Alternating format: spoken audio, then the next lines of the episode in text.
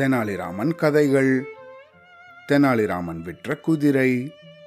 ஒரு தடவை தெனாலிராமனுக்கு உடம்பு சரியில்லாமல் போயிடுச்சான் பயங்கரமாக ஜுரம் அடிச்சுதான்.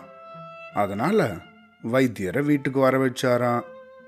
வைத்தியர் வந்து பார்த்துட்டு இதுக்கு நிறைய செலவாகும் அப்படின்னு சொல்லிட்டு போனாராம். வைத்திய செலவுக்கு தெனாலிராமன் கிட்ட போதுமான அளவுக்கு பணம் இல்லையா அதனால் அந்த ஊரில் வட்டிக்கு கொடுக்குற ஒரு ஆள்கிட்ட கடன் வாங்கலாம் அப்படின்னு முடிவு பண்ணி அவர்கிட்ட போனாராம். அதுக்கு அந்த ஆளும் பணத்தை எப்போ திருப்பி கொடுப்ப? அப்படின்னு கராராக கேட்டாராம். அதுக்கு தெனாலிராமன் அந்த கடன்காரனை பார்த்து என்கிட்ட ஒரு உயர் ரக அரேபிய குதிரை ஒன்று இருக்கு. நல்ல விலைக்கு போகும். என் உடல் நலம் தேறினதும் குதிரையை விற்று உங்களுக்கு பணம் தரேன் அப்படின்னு சொன்னாராம். தெனாலிராமன் சொன்னதுனால அந்த கடன்காரனும் நம்பிக்கையோட பணம் கொடுத்தானா. பணத்தை வாங்கின்ற தெனாலிராமன் வைத்தியர்கிட்ட போய் சிகிச்சைய ஆரம்பிச்சாராம். சீக்கிரமா குணமும் அடைஞ்சிட்டாராம். சில மாதங்கள் ஆச்சான் தெனாலிராமன் கிட்டேருந்து பணம் வரவே இல்லையா அந்த கடன்காரனுக்கு.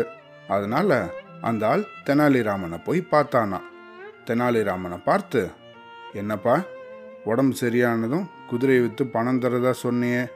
இன்னுமா உனக்கு உடம்பு சரியாக போகல? இத்தனை மாதம் ஆச்சு இன்னும் நீ பணம் கொடுக்கலையே? அப்படின்னு கோபமாக கேட்டானா. தெனாலிராமனும் நல்லா யோசிச்சாராம்.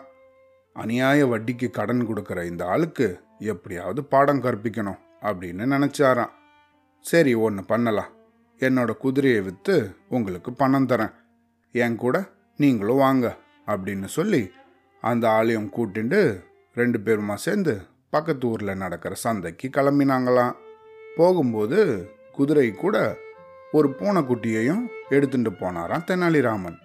சந்தைக்கு போனதும் தெனாலிராமனோட பளபளப்பான அந்த குதிரையை பார்க்க பெரிய கூட்டமே கூடிடுச்சான் அப்போ அந்த கூட்டத்தில் இருந்து ஒரு பணக்காரன் தெனாலிராமனை பார்த்து உன்னோட குதிரை என்ன விலை?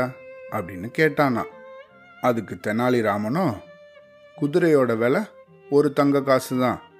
இந்த பூனைக்குட்டியோட விலை ஐநூறு தங்க காசு. ஆனால் இந்த பூனையையும் சேர்த்து வாங்கினாதான் இந்த குதிரையை கொடுப்பேன் அப்படின்னு சொன்னாராம். தெனாலிராமனோட பேச்சு அந்த ஆளுக்கு வினோதமாக இருந்ததுதான். இருந்தாலும் குதிரையை வாங்கணும் அப்படிங்கிற மிகுந்த ஆசையால் ஐநூற்றி ஒரு தங்க காசு கொடுத்து அந்த குதிரையையும் பூனையையும் அந்த ஆள் வாங்கின்னு போனாராம். அதுக்கப்புறமா அந்த கடன் கொடுத்த ஆள்கிட்ட வந்து ஒரு பவுனை மட்டும் கொடுத்தாராம் தெனாலிராமன். அந்த ஆள் அந்த ஒரு பவுனை வாங்க மறுத்துட்டானா? என்னையா நீ? குதிரை அதிக விலைக்கு போகும்னு நினச்சி தானே உனக்கு பணம் கொடுத்தேன். நீ இந்த மாதிரி ஏமாத்துறையே அப்படின்னு சத்தம் போட்டானா?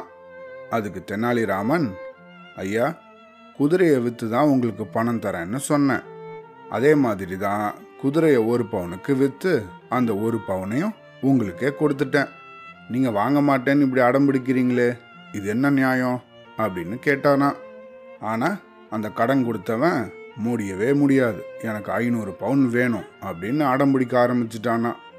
கடைசியில் இவங்களோட வழக்கு மன்னர் கிருஷ்ணதேவராயர்கிட்ட போச்சான் இந்த வழக்கை பற்றி ஆரம்பத்திலேருந்து விசாரித்து தெரிஞ்சின்ற மன்னர் கடைசியில் தெனாலிராமன் செஞ்சது சரியே அப்படின்னு தீர்ப்பு கொடுத்தாரான் Avlodan.